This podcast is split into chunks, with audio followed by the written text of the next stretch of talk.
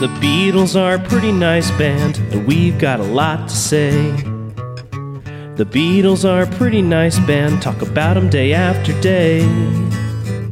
But we also love the outfield a lot, so are these songs better than your love?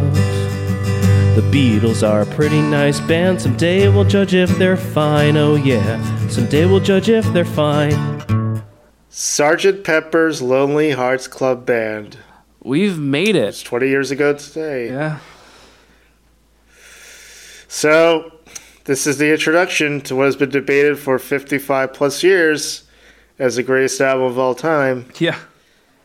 The fictitious band tells us what they're all about rock and roll and old school showmanship. It's pretty good for a song about a band. I never like songs that self reference the band. Sorry, Wilco. The Monkees are one exception. For a song, it's fine. Considering what it sets up, it's great. Yeah, as someone who is like literally flying to Iceland to see Wilco after we finish recording this, uh, I must agree. Uh, yeah, the Monkees are the only ones who are allowed to reference the band themselves. Um, now, as a song on its own, it it kind of gets lost. To be honest, like the guitar works really fun. The sound effects are annoying, uh, but what it does do is it sets up what you're about to experience uh, as an album uh, very well. Yeah, I mean it's a it's a preview of the Sgt. Pepper album where the sum is greater than the parts. Like Revolver has uh, has a higher batting average. Yes. but Sgt. Pepper's OPS is higher. Um, Um, so like this. So, okay, Yeah. well, we'll we'll talk. yeah, we're gonna that. get We'll to that uh, over the next several episodes.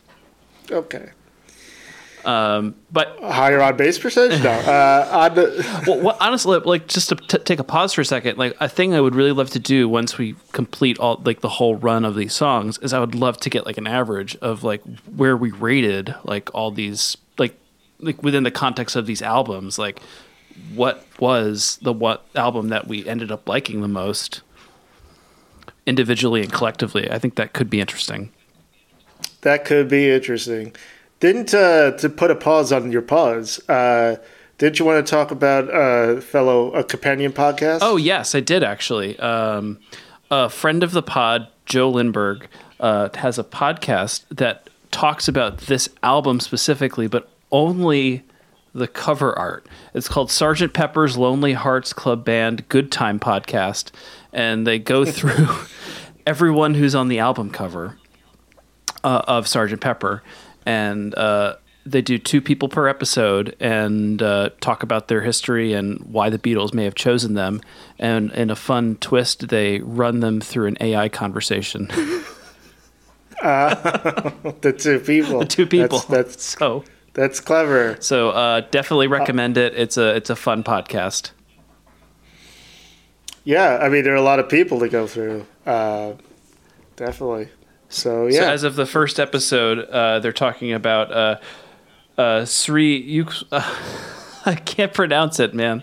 Uh, Aleister Crowley and Sri Yukswar Giri, who is a a guru of sorts. yeah. The George Georgia probably pitch. Okay, so how did Sergeant Pepper get started? Well, it was it was twenty years ago today. Right. On the Beatles' final U.S. tour in 1966, specifically, Paul was struck by the inventiveness of the West Coast hippie groups with names such as Quicksilver Messenger Service, Jefferson Airplane, and Big Brother and the Holding Company. In November of that year, on a post holiday flight from Nairobi to England, he came up with the idea of an alter ego for the band, which would perform an entire album before an audience. So on the flight back, McCartney conceived the idea when he was with Mal Evans, and he Mal innocently asked Paul what the letters S and P stood for on the pots on their in-flight meal trays, and McCartney explained it was for salt and pepper, and that somehow led to Sergeant Pepper. According to his diaries, however, Mal Evans may have also contributed to the song. Interesting. Geoff Emerick talks a lot uh, about He's it. He's gonna talk a lot about Um, this record, probably. Yeah. Paul wanted to play rhythm guitar on the backing track instead of bass. The first time I known him to do that, he simply told John, "Let me do the rhythm on this. I know exactly what I want." John accepted Paul's instruction without a word of protest and simply picked up a bass guitar. He didn't have any feel for the instrument though, so we decided to record him on a separate track using a DI box instead of a bass amp. This way, his guide bass part could be replaced later by Paul without any problem of bleed or leakage onto any of the microphones. So they might as well have not plugged in the bass. It kept him involved. yeah, John, you go nuts. Yeah. Shred, shred away. The Sergeant Pepper theme song was completed in a remarkably short space of time, just two days, including all vocals. Despite the fact, here's Geoff Emerick again. Despite the fact that George Harrison spent hours trying to nail down the guitar solo, he's Such a dick to him. in the end, Paul preemptorily replaced George's work with a stunning solo of his own, which Harrison was clearly not very happy about. But the storm quickly blew over. Uh, the song was recorded over four days. Uh, that's not what Geoff Emerick said. On February 1st, 1967, the Beatles taped nine takes of the rhythm track, though only the first and last of these were complete. They recorded drums, bass, and two guitars, the latter played by Paul and George Harrison. The next day, McCartney recorded his lead vocals, and he, Harrison, and John Lennon taped their harmonies. The song was left, left for over a month until the French horns were overdubbed on March 3rd. McCartney also recorded a lead guitar solo, leaving the song almost complete. And then on March 6th, they added the sounds of the imaginary audience and the noise of an orchestra tuning up. A combination of crowd noise from a 1961 recording of the comedy show Beyond the Fringe, and outtakes from the, the February 10th, 1967 orchestral overdub session for A Day in the Life. For the second to with with a little help from my friends, meanwhile, they inserted screams of Beatlemaniacs from the recordings of the Beatles live at the Hollywood Bowl. It's called recycling. Hmm. In 1967, Jimi Hendrix played the song live at the Saville Theater in Shaftesbury, Shaftesbury Avenue, which was leased by Brian Epstein, only three days after it had been released on record, with Paul and George Harrison in the audience. that must have been something. Bold. The song was never performed live by the Beatles, but it was performed by three of the former band members, Paul, George, and Ringo, plus Eric Clapton, on May 19, 1979, at Eric Clapton's wedding party, when he married George's ex, Pattie Boyd. That's unfortunate. Hmm. I'm in love with your wife, mate. Paul and U2 played the song at the start of the Live, Live 8 concert in London's Hyde Park on July 2nd, 2005. The song, starting with It Was 20 Years Ago Today, was chosen, among others, to commemorate that Live Aid took place approximately 20 years after Live Aid.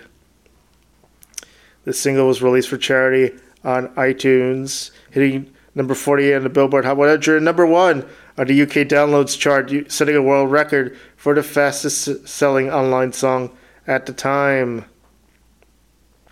2007, Bryan Adams and Stereophonics recorded the album's two versions of the song for It Was 40 Years Ago Today, a TV film with contemporary acts recording the album's songs using the same studio technicians and recording techniques as the original. Paul performed the song on April 4th, 2009, during a benefit concert at New York's Radio City Music Hall and sang it into With a Little Help from My Friends, sung by Ringo. Spoiler alert. 2009, Che- I thought it was Billy Shears. In 2009, Cheap Trick released a live album on DVD called Sgt. Pepper Live, which is a live performance of the entire original album, including the title song and reprise.